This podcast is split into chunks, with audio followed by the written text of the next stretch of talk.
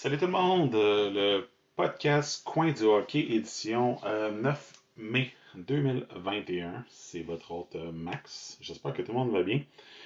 Euh, encore une fois, je tiens à m'excuser parce que je ne sors pas le podcast quand je l'annonce. J'ai un paquet, paquet, paquet de, de projets euh, de- de- d'emplois, projets, de, de choses qui sont en branle présentement dans ma vie qui font en sorte que euh, mes trous de disponibles sont pas très nombreux. Euh, L'important, c'est que je le sorte.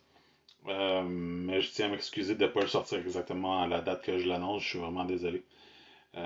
Au pire, dans le PDK, je ferai juste le sortir et ne pas l'annoncer. Ça va peut-être calmer certaines attentes. Mais je fais, je fais de mon mieux, je vous le promets.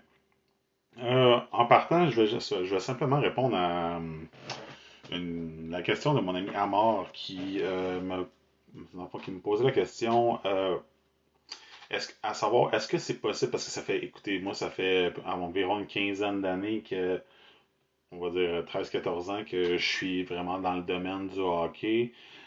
J'ai été dans, écoutez, je fais du recrutement, euh, je fais du dépistage, euh, je fais du, euh, j'ai fait du, du développement des joueurs, donc euh, je connais un peu le domaine des blessures, comment c'est fait. Même moi, qui est, euh, en fait, je suis pas un ancien joueur de hockey, mais même moi, c'est une blessure qui a fait en sorte que euh, je sois en dehors, que je, dans le fond, que je sois plus dans le sport professionnel présentement, parce que j'ai été, non, j'ai pas été professionnel, mais j'ai été dans un haut calibre.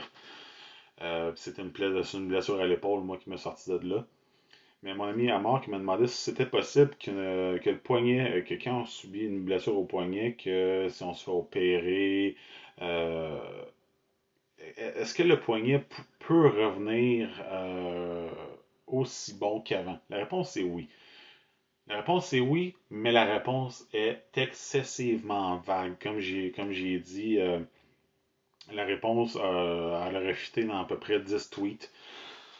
Parce que ça dépend vraiment d'un paquet de facteurs. Ça dépend de la nature de la blessure, ça dépend de, de l'angle, ça dépend de- des, des, des, euh, des tissus qui sont endommagés, ça dépend de, de, de l'opération qui a lieu, ça dépend de, du temps que ça a pris avant de le mettre sur la glace, ça, ça prend euh, la qualité du chirurgien. Est-ce que le chirurgien, euh, il n'y a eu pas une chicane avec sa femme cette journée-là? J'en ai aucune idée. Et il y en a tellement des, des, des, des, possibilités. Écoutez, ça veut pas dire non plus que ce médecin-là a eu de l'expérience dans ce type de ce type exact de, de blessure-là.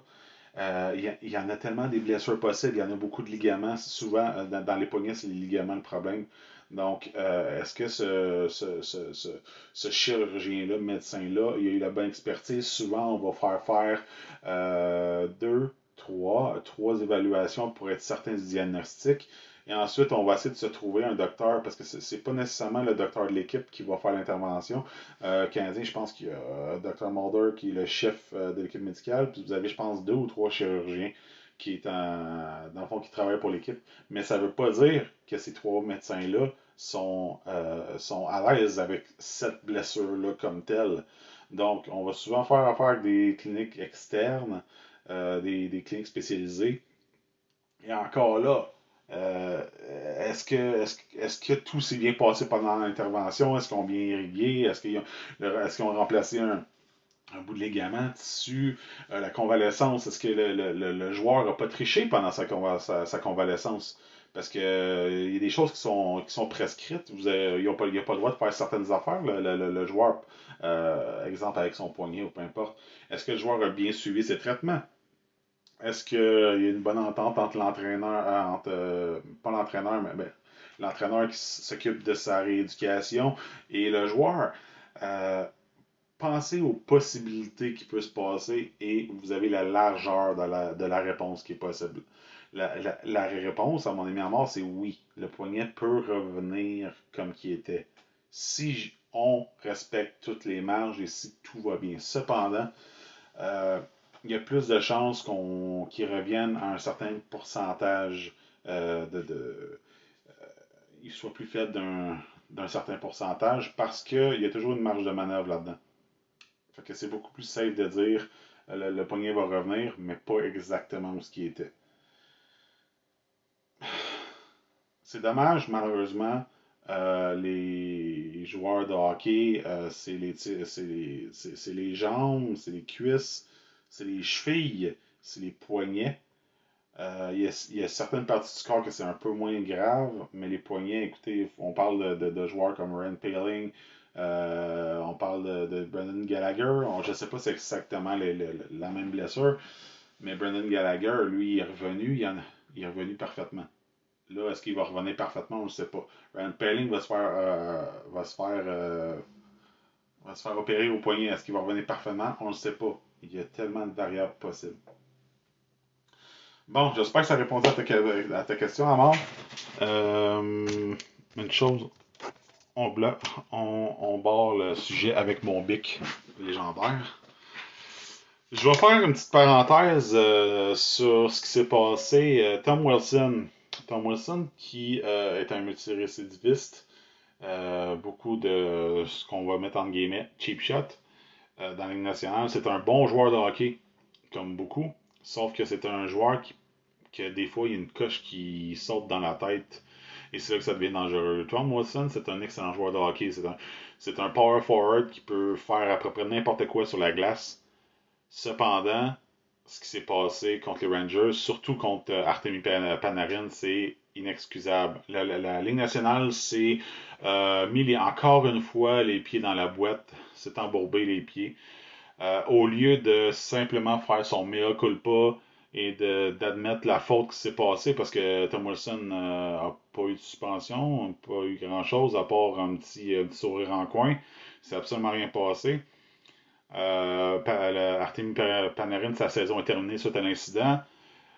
Les Rangers ont décidé de sortir sur la place publique en faisant une déclaration où ce qui réclamait le départ de Josh Parros et c'est leur droit. La Ligue nationale joue comme une dictature présentement. On, essaie de sauver la face alors que tout ce qu'on fait, c'est de perdre la face. Présentement, les Rangers sont sortis de sa place publique, ont fait une déclaration qui était appuyée par environ, tout le monde dans la, sphère du hockey. Et tout ce que la, la, Ligue nationale a décidé de faire, c'est de leur imposer une amende de 250 000 Ce qui a amené au congédiement du président euh, de, Jeff Gordon. Je, suis désolé, euh, j'ai pas la page ouverte devant moi. Euh, et une autre personne, il y a deux personnes de l'état-major qui, euh, ont été congédiés. Euh, un jour, il va falloir que les équipes se tiennent. là, présentement, ce qui se passe, c'est que c'est le propriétaire probablement qui s'est passé à New York. Euh, Gary Bettman, lui, il travaille pour les propriétaires, il travaille aucunement pour les équipes. Il s'en contre-fou des équipes. C'est simplement l'argent, la prospérité de la Ligue nationale que, Gary Bettman regarde. Donc, euh, s'en fout complètement du reste. Probablement, ce qui s'est passé, c'est que probablement que Batman a envoyé un petit texto, a appelé le propriétaire des Rangers, il a dit c'est ça qui va se passer, c'est ça qui va se passer. Si tu veux que je continue à à faire, faire de l'argent à ton équipe, on s'entend que les, Rangers font de l'argent comme ça, pas d'allure. Mais si tu veux que je continue à, à, te, à te, backer, en, en, en, entre guillemets, tu vas faire ça et tu vas faire ça. Présentement, la Ligue nationale a, a, agi en immature. Tout ce qu'il avait à faire la Ligue nationale, c'était de faire son mea culpa, de s'excuser et d'agir pour le mieux par la suite. Pas obligé de faire des excuses euh, de A à Z. Simplement faire, nous avons commis une erreur dans le cas de Tom Wilson. Euh, nous allons euh, travailler pour grandir dans l'avenir. Une réponse politique aurait suffi. ça m'exaspère. Parce que c'est. Moi, le hockey, là, comme, euh, comme, comme la plupart d'entre vous, c'est ma religion. J'ai grandi avec ça. Je vais. J'ai encore. Écoutez, là, je regarde. Je regarde entre 300 et 400 matchs par année. Euh, j'en. J'ai pas vraiment, j'ai pas vraiment le droit de vous le dire, là, mais j'en, j'en watch, en guillemets, là, parce que je vous dis que je suis observateur à temps partiel, j'en observe entre 15 et 20 par année. Euh, cette année en tout cas. Euh, et des gestes comme ça, c'est, je dirais que le département de la discipline nationale, c'est une vraie blague. Ça a été instauré juste pour fermer la bouche de plusieurs. Et euh, je vous dirais que c'est le département est là beaucoup plus comme politique que pour vraiment faire inculquer de la discipline aux joueurs. Ah. Bon, on va barrer ce sujet-là parce que ça. Vous, me connaissez un peu, là. Je, suis émotif sur ce. Quand, on parle. Quand on parle sur le sujet de l'éthique et de la rigueur. Et ça, c'est un probablement le. Ça, c'est probablement le la plus grosse lacune de la, Ligue nationale présentement. Bon, ensuite, euh, là, ce qui se passe présentement, euh, on a relancé le débat. Euh, il y a des gens qui ont décidé de relancer le débat. Josh Anderson, Max Domi, qui, qui, est encore le meilleur joueur, etc., etc. Là, ben, on a avancé que ben là, Max Domi et Josh Anderson ont le même nombre de points que là, est-ce que est-ce que les Jackets ont gagné l'échange? Ah, c'est très facile. C'est très facile de parler immédiatement. C'est pas immédiatement qu'on va le savoir euh, euh, qui a gagné cet échange-là. Laissez-moi juste ouvrir une page. Parce que Max Domi, euh, signé pour deux ans, va tomber, restera probablement pas à Columbus. il va choisir sa prochaine destination. Mais Max Domi est moins 18. OK, Josh Anderson, c'est pas la meilleure, c'est pas la meilleure euh, fiche non plus. On parle de, je pense qu'il est moins 8, euh, moins, moins 8 ou moins 9. Excusez-moi, je vais chercher l'information. Il est moins 8 présentement. 17 buts, 7 pages, 24 points, moins 8. Euh, et Max Domi est 9 buts, 15 passes, 24 points, exactement comme Anderson, moins 18. On s'entend que les deux ne sont pas utilisés présentement à leur plein potentiel. Max Domi, euh, présentement, à Columbus, il a un peu le temps qu'il veut. John, John là, avait pas l'air de beaucoup l'aimer. Il le réutilise. Tant mieux si Domi euh, produit bien. Mais à long terme, je crois. Il y, a, les habiletés de le faire. C'est simplement que Max Domi a besoin de toujours de se faire pousser. Josh Anderson, c'est le contraire. Josh Anderson va tirer son trio tout le temps ça sera jamais. Josh Anderson qui a été acquis, là, si quelqu'un pensait que ce serait un, scoreur de 65 points, 40 buts, 25 passes, 65 points, c'est pas ça, Josh Anderson. Josh Anderson, ça va être 25 buts, 20, passes, une cinquantaine de points. Euh, mais va toujours être une menace constante de son côté. Euh, échec avant, appuyé. Euh, c'est pas. Euh, Josh Anderson, c'est un étalon sauvage. C'est un, un, gars avec des grosses jambes, il est rapide, il tire, il frappe. Euh, c'est ce, que, Josh Anderson fait. Et présentement, avec tous les nombres de blessures que le Canadien a, on, on, le balade de droite à gauche. il n'est pas du tout à son mieux à gauche. Et il faudrait que ce soit sur un trio stable pour que ça aille mieux comme en début de saison. Qu'est-ce qui va se passer? Josh Anderson est là pour encore longtemps et je suis très content. Si du côté droit, on a euh, Brendan Gallagher et Josh Anderson, moi je suis très content. Vous avez Cole Caulfield qui va prendre son. qui va s'installer tranquillement. Il faut qu'il s'installe tranquillement, Cole Caulfield. On ne peut pas se permettre. Parce que là, il a fait trois ligues cette année. Il, a, a eu sa saison miraculeuse euh, avec euh, l'Université du Wisconsin. Après ça, il y a eu un très bon deux matchs avec le Rocket. Il a joué pour euh, les États-Unis de moins de 20 ans. Puis là, il vient de jouer euh, avec le Canadien qui a trois, il a trois buts en huit matchs. Donc, il faut il falloir se calmer. Euh, c'est pas, pas énormément de matchs, pour, vous dire. Il y a eu 31 matchs avec, avec l'université et ça match avec, match avec les équipes de moins de 20 ans. Puis il y a eu justement 10 matchs professionnels que vous dites, hey, ça fait seulement, 40, ça fait seulement 48 matchs. Non.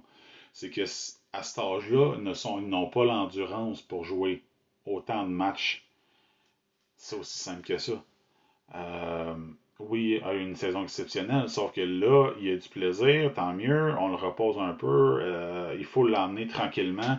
Il ne pourra pas jouer tous les matchs, il va falloir le reposer, même s'il est jeune. Oui, il faut le reposer parce que justement, il n'est pas habitué. Vous, savez, ce qui s'est passé avec euh, notre ami Kéké à sa première saison? Des beaux points. Sauf qu'à la fin de saison, il n'y avait plus rien dans les jambes. C'est ce qui se passe. Les jeunes ne sont pas habitués de jouer autant de matchs. Euh, Nick Suzuki a un gros creux, même à. Cette année, gros creux, tant mieux, il est reparti un peu.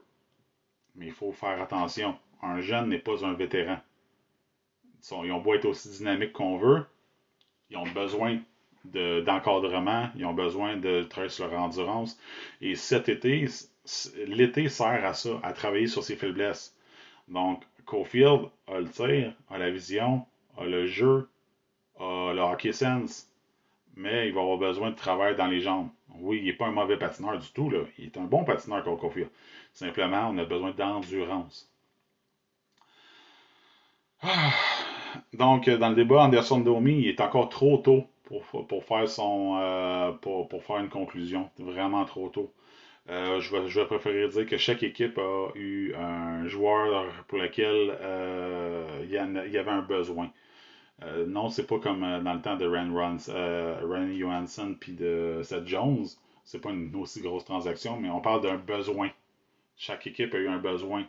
le Jackets avait besoin d'un centre à ce moment-là. Le Canadien avait besoin d'un ailier un peu plus de puissance. Les deux sont allés chercher exactement ce qu'ils cherchaient. Mais bon, on... arrêtez de dire que Josh Anderson, euh, ça va être un gars de 65-70 points. là. C'est pas vrai. Puis si c'était le cas, il aurait coûté beaucoup plus cher que 5,5 millions. Euh, prochain sujet. Euh, Thomas Tatar. J'en parle, j'en parle, j'en parle, j'en parle. Thomas Tatar, c'est un. C'est un joueur que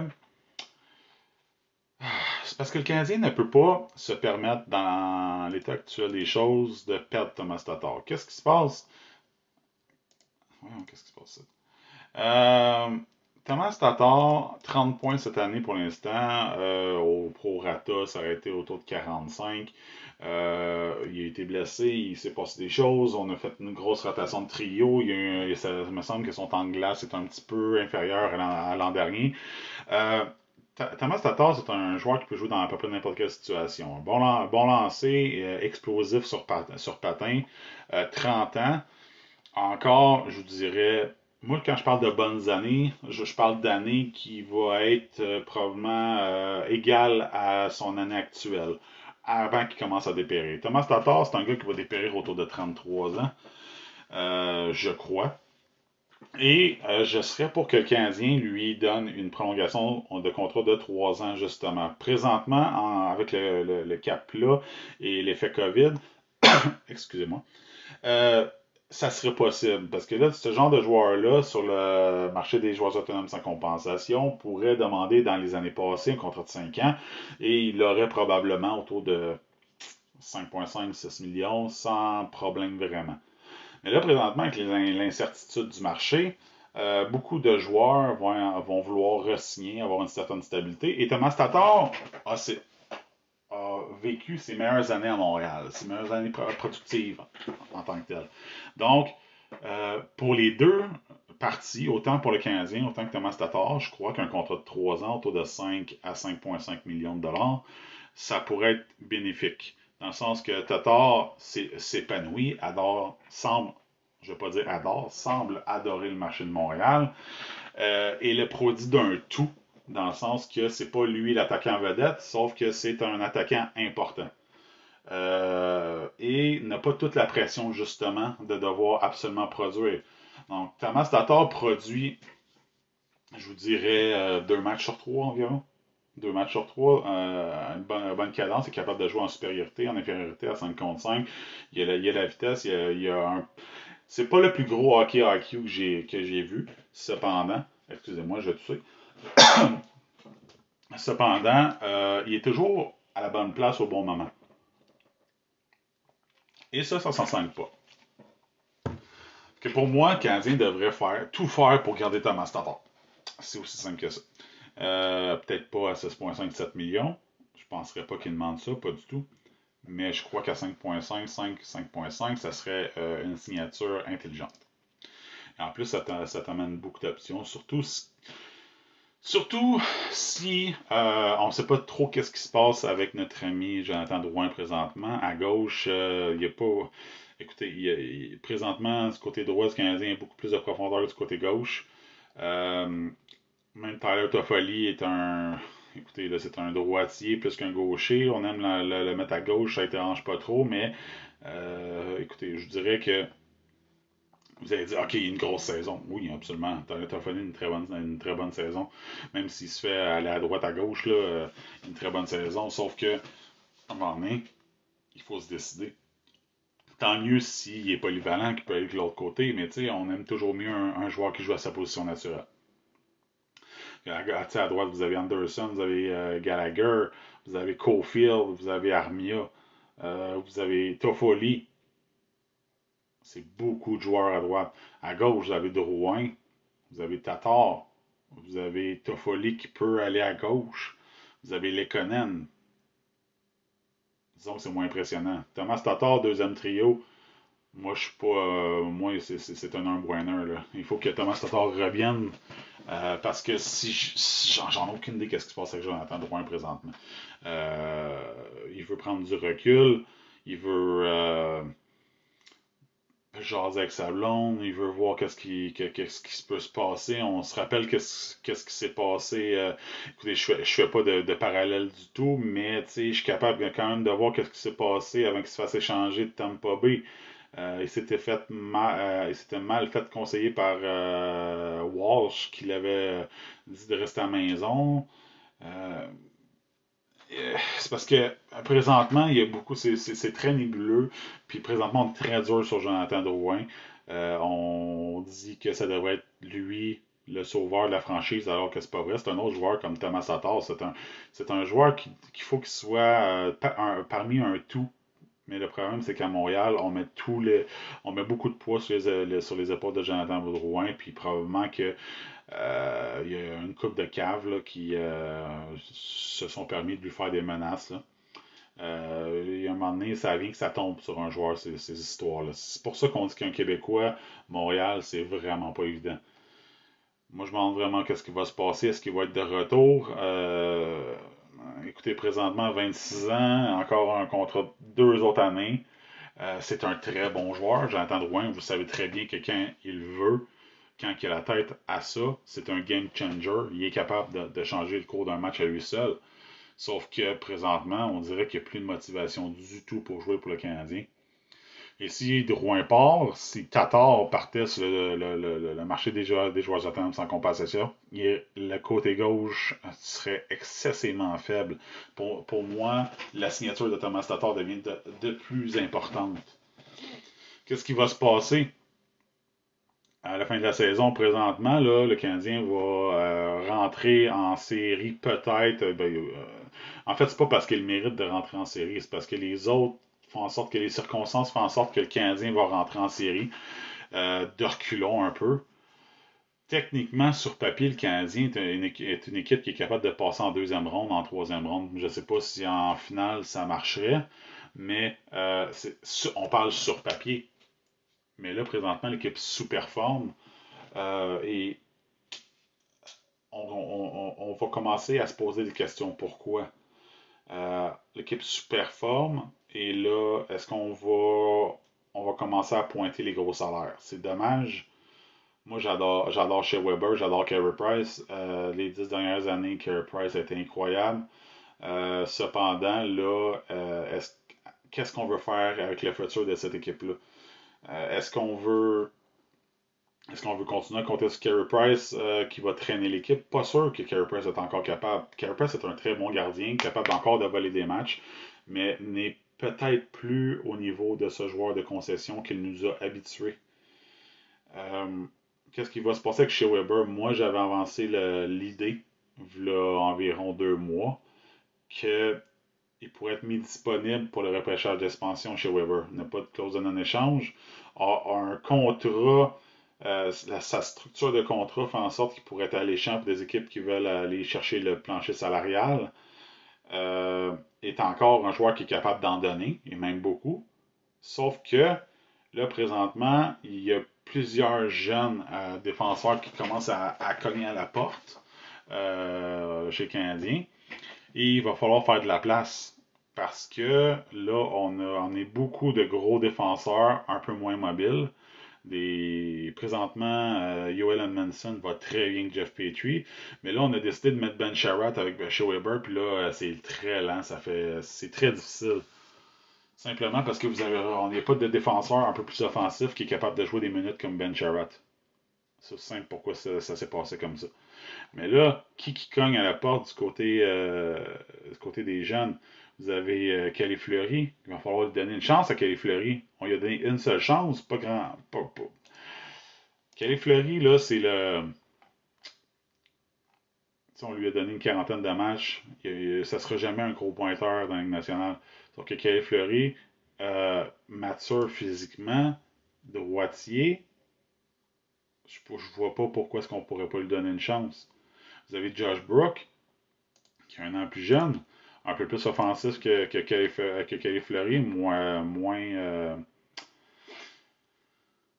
moins physique, plus offensif, capable de faire bouger la, la, rondelle. Mais il va falloir prendre une décision, il va falloir remonter un de ces deux-là. C'est aussi simple que ça. À gauche, vous avez le seul qui est présentement qui a un gros potentiel, a été repêché au, euh, au 16e, 16e, rang du dernier euh, repêchage, qui est Aiden Goulet. Goulet, si vous voulez un, comparatif, si vous voulez savoir à qui moi je le compare, c'est assez simple. Kaden Goulet, pour moi, c'est Mikhail Sergachev. C'est peut-être le prochain Sergachev. Le Canadien a besoin de Goulet. Je dis pas qu'il va être prêt l'an prochain. Présentement, là, c'est vraiment pas un temps idéal pour euh, Kaiden Goulet. Il ne joue pas. ne, joue pas les ligues juniors. Ça fait dur un peu leur affaire. Euh, est-ce que est-ce qu'on voudrait peut-être le, ramener dans la ligne américaine? J'en ai qu'une idée. Mais aurait besoin du temps de pratique, aurait besoin du temps de jeu pour se développer parce que sinon, il ne peut, il peut pas se permettre de plafonner cette année. Il, peut pas, il faut qu'il continue à se développer, ce jeune-là physiquement mature, on va peut-être avoir euh, besoin de 5, ou, 5 à 10 livres, peut-être de muscles supplémentaires éventuellement, mais donnez-y 2-3 ans. Dans 2 ans, euh, euh, Goulet va être avec un Canadien. Qu'est-ce qui se passe? Sinon? Canadien a repêché des. vous avez. le Canadien a repêché Sean Farrell. Le monde, sont, le monde capote sur Sean Farrell. Il 101 points en 53 matchs cette année. 29 buts. Oui, c'est un c'est une petite boule d'énergie, Sean Farrell. Est-ce que ça va être le genre de petite boule d'énergie qui va être capable de faire comme Johnny Gaudreau, comme Brandon Gallagher? Il n'a peut-être pas la. Il n'y a pas le. Comment je pourrais dire la Oui, il y a, de la... il y a, beaucoup de hanche en Sean Farrell, mais il n'y a peut-être pas le niveau de Brandon Gallagher. C'est pas la petite peste que, que Brandon Gallagher a. Mais est-ce qu'il pourrait s'élever, devenir un un, Johnny Gaudreau, on verra. Mais euh, Farrell, ça va être, c'est un plus long shot. Donnez-y 3-4 ans avant d'avoir la réponse. Il va peut-être euh, monter dans la nationale à 22 euh, s'il si, l'atteint. 29 buts, c'est un joueur complet. C'est un joueur qui est capable de marquer, c'est un joueur qui est capable de passer. mais il va falloir. présentement, il ne joue pas dans la plus grosse ligue dans, le, dans, le hockey universitaire mais est un, excellent joueur. Il y a plusieurs, plusieurs joueurs qui s'en viennent du côté du Canadien. Il va falloir prendre des, décisions. Mais là, les décisions, pour moi, ça semble évident. À la fin de l'année, qu'est-ce qui se passe au Canadien? Si j'ai fait mes, euh, devoirs correctement, c'est l'équipe qui a le plus de joueurs autonomes sans, euh, sans compensation. Vous avez Gustafsson, Merrill, vous avez Alex Belzil qui, qui tombe euh, joueur autonome sans, compensation, Curry Perry, Eric Starr, Joël Armia, Philippe Dano et Thomas Tatar. Gérer cette équipe-là brillamment, simple. Ben Sherratt doit être échangé cet été. Chez Weber doit partir au repêchage d'expansion. Oui, ça fait beaucoup de poids en moins en défensive, sauf que là, vous aviez un peu plus que 11 millions disponibles. Je l'ai dit, moi, là, je vois euh, ah oui, il fallait que j'oublie son nom, évidemment. Euh, je vois notre ami Dougie Hamilton. Vous le connaissez, Dougie Hamilton? S'il atteint le, le, statut joueur autonome sans compensation, je souhaite que le Canadien soit excessivement agressif dans son cas. Lui donner un 7 millions par année, j'ai aucun problème avec ça. Lui donner un contrat de 4 à 6 ans, j'ai aucun problème, aucun problème avec ça. Et euh, Hamilton vous emmène une option où il est, encore, il est, très imposant. de Hamilton est encore plus gros que chez Weber. peut-être un peu moins physique, par exemple, sauf que ça vous amène une dimension plus offensive. Et là, vous pouvez le jumeler avec un joueur comme peut-être Romanov qui va pouvoir prendre du galon. Il y a des options qui sont là. Et là, donner enfin la troisième paire défensive à des jeunes. Dans le PDK, vous gardez Brett Kulak qui, commence à devenir un jeune vétéran. Euh, il est pas, euh, c'est pas, il est quand même, quand même un différentiel positif cette année, 8 points, 44 matchs, euh, plus 3. Mais c'est un élément stabilisateur, c'est le sixième défenseur. il peut aider les jeunes aussi, Brett Kulak, en cas, en cas de blessure d'autres jeunes, là, il y aurait des options. Au lieu d'avoir. Présentement, là, il y a 8 défenseurs, aucune possibilité pour des jeunes. Et le but aussi, c'est d'abaisser la moyenne d'âge. Si vous voulez garder Carey Price, d'accord. Cependant, chez Weber, malheureusement, je l'ai lâché. Mais dans la situation qui est présentement à Montréal, on a besoin de faire de la place aux jeunes en défensive et de développer quelque chose, mettre ça un peu plus mobile. Parce que présentement, je trouve que c'est ce qui coule le Canadien. On n'est pas capable de sortir la rondelle euh, vite de la zone défensive, pas capable de relancer l'attaque parce que, oui, OK, euh, on a des gros défenseurs. Cependant, on a peut-être trop de gros défenseurs. On disait, ça, fait, ça, fait, plusieurs années qu'on dit qu'un Canadien est trop petit, mais là, le Canadien est gros et lent en défensive. Je ne parle pas en attaque. En attaque, le Canadien est quand même très rapide. Mais en défensive, ça fait dur un petit peu. Ah, donc, euh, ça c'est fait, ça c'est fait, ça c'est fait. Ah, et euh, je voulais simplement confirmer que, euh, écoutez, il y avait une, rumeur de limite des, transactions. Ça fait en fait, je l'ai sorti l'année dernière que le Canadien était intéressé par Vince Dunn. Je vous confirme que Vince Dunn a failli, failli passer au Canadien. C'était contre Arthur Lekonen et un choix de troisième ronde ou un choix de quatrième ronde, si je me rappelle. Euh, a failli se faire. Ça a vraiment failli se faire. Donc, euh, je ne sais pas pourquoi ça ne s'est pas fait à la dernière seconde. Euh, on a peut-être décidé de tenter une dernière chose avec Vince Dunn, tenter une dernière négociation. J'en ai aucune idée de ce qui s'est passé dans, le dossier, mais je le sais que c'était très près de se faire. 32 minutes. On va dire que ça va, ça va suffire pour aujourd'hui. Euh, je vais vous revenir avec euh, d'autres sujets prochainement. Et si vous avez des questions, n'hésitez pas, comme toujours, ça me fait plaisir, ça me fait plaisir de vous, euh, de vous parler sur Twitter. je vais vous souhaiter une excellente, une excellente soirée de dimanche et au plaisir de se parler. Salut!